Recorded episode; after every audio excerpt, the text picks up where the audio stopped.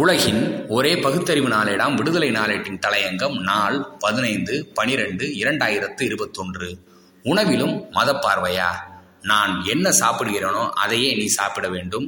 நான் எப்படி தினமும் செயல்படுகிறேனோ அப்படியே நீயும் செயல்பட வேண்டும். நான் என்ன விதிமுறைகளை பின்பற்றுகிறேனோ அதையே நீயும் பின்பற்ற வேண்டும். மொத்தத்தில் நான் எப்படி வாழ்கிறேனோ அதைப் போலவே என்னை சார்ந்து நீயும் வாழ வேண்டும் என்ற ஆணவ பேச்சு ஆபத்தானது. குஜராத்தில் உள்ள வதோதாரா ராஜ்கோட் பாவ்நகர் ஜூனாகாத் உள்ளாட்சி அமைப்புகளுக்குட்பட்ட பகுதிகளில் தெரு ஓரமாக இறைச்சி உணவை வழங்கும் வண்டி கடைகளுக்கு நவம்பர் பதினாறாம் தேதி முதல் தடை விதிக்கப்பட்டுள்ளது.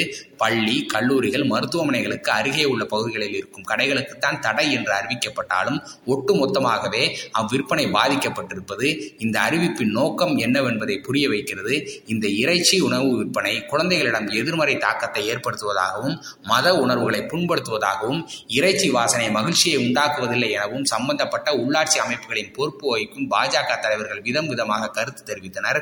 இக்கடைகளால் அப்பகுதியில் போக்குவரத்து நெருக்கடி ஏற்படுவதாக தெரிவித்தார் குஜராத் முதலமைச்சர் பூபேந்திர பட்டேல். மக்களிடம் எந்த உணவு பழக்கத்தையும் திணிக்கவில்லை என்று கூறி அவரே சமாளித்தார். சுகாதாரமற்ற உணவை விற்பனை செய்பவர்கள் மீதே நடவடிக்கை எடுக்கப்படும் என்றார். குஜராத்தில் உள்ள இந்துக்களின் மொத்த தொகையில் பதினைந்து சதவீதம் பழங்குடி இனத்தவரும் ஏழு புள்ளி ஐந்து சதவீதம் பட்டியல் இனத்தவரும் ஐம்பது சதவீதம் பிற்படுத்தப்பட்ட மற்றும் மிகவும் பிற்படுத்தப்பட்டவரும் இருக்கிறார்கள். இம்மக்கள் அனைவருமே இறைச்சி உணவை தம் வாழ்வின் ஒரு பகுதியாக கொண்டவர்கள். இவ்வுணவிலிருந்து கிடைக்கும் புரதமே இவர்களின் உடல் நலத்தையும் காக்கிறது. இதற்கு மாறாக குஜராத் மக்கள் அனைவருமே தினசரி வாழ்வில் காய்கறிகளை மட்டுமே சார்ந்திருக்கும் நிலை வலிந்து திணிக்கப்படுவது உறுதியாகிறது. பனியா பட்டேல் பார்ப்பனர் உள்ளிட்ட வைஷ்ணவ பாரம்பரியம் கொண்ட ஜாதிகளை சேர்ந்தவர்களும் ஜெயின்களும் மட்டுமே தீவிர சைவ உணவை உண்டு வருகின்றனர். இவர்களின் சதவீதம் மொத்த மக்கள் தொகையில் பத்து விழுக்காட்டிற்கு மேல் இருந்தாலே அதிகம் என்ற நிலை. குறிப்பிட்ட மக்களின் நம்பிக்கைகளை குளிர்விக்கும் விதமாக பல்வேறு உணவகங்கள் கடந்த பதினைந்து ஆண்டுகளுக்கும் மேலாக குஜராத்தில் திறக்கப்பட்டு வருகிறது. சில ஆண்டுகளுக்கு முன் அகமதாபாத்தில் திறக்கப்பட்ட பீட்சா ஹோட்டில் பூண்டு வெங்காயம் இல்லாத பீட்சாக்கள் உணவு பட்டியலில் சேர்க்கப்பட்டன. இப்படிப்பட்ட உணவு பழக்க வழக்கம் பெரும்பான்மையான குஜராத் மக்களிடம் கிடையாது. குஜராத்தில் இருக்கும் சுவாமி நாராயண் இஸ்கான் போன்ற அமைப்புகள் வலியுறுத்துவதும் தீவிர சைவத்தின் நீட்சியாகவே இந்நடவடிக்கைகள் அமைகின்றன. இப்படிப்பட்ட உணவு பழக்க வழக்கம் பெரும்பான்மையான குஜராத் மக்களிடம் கிடையாது. குஜராத்தில் இருக்கும் சுவாமி நாராயணன் இஸ்கான் போன்ற அமைப்புகள் வலியுறுத்தும் தீவிர சைவத்தின் நீட்சியாகவே இந்நடவடிக்கைகள் அமைகின்றன.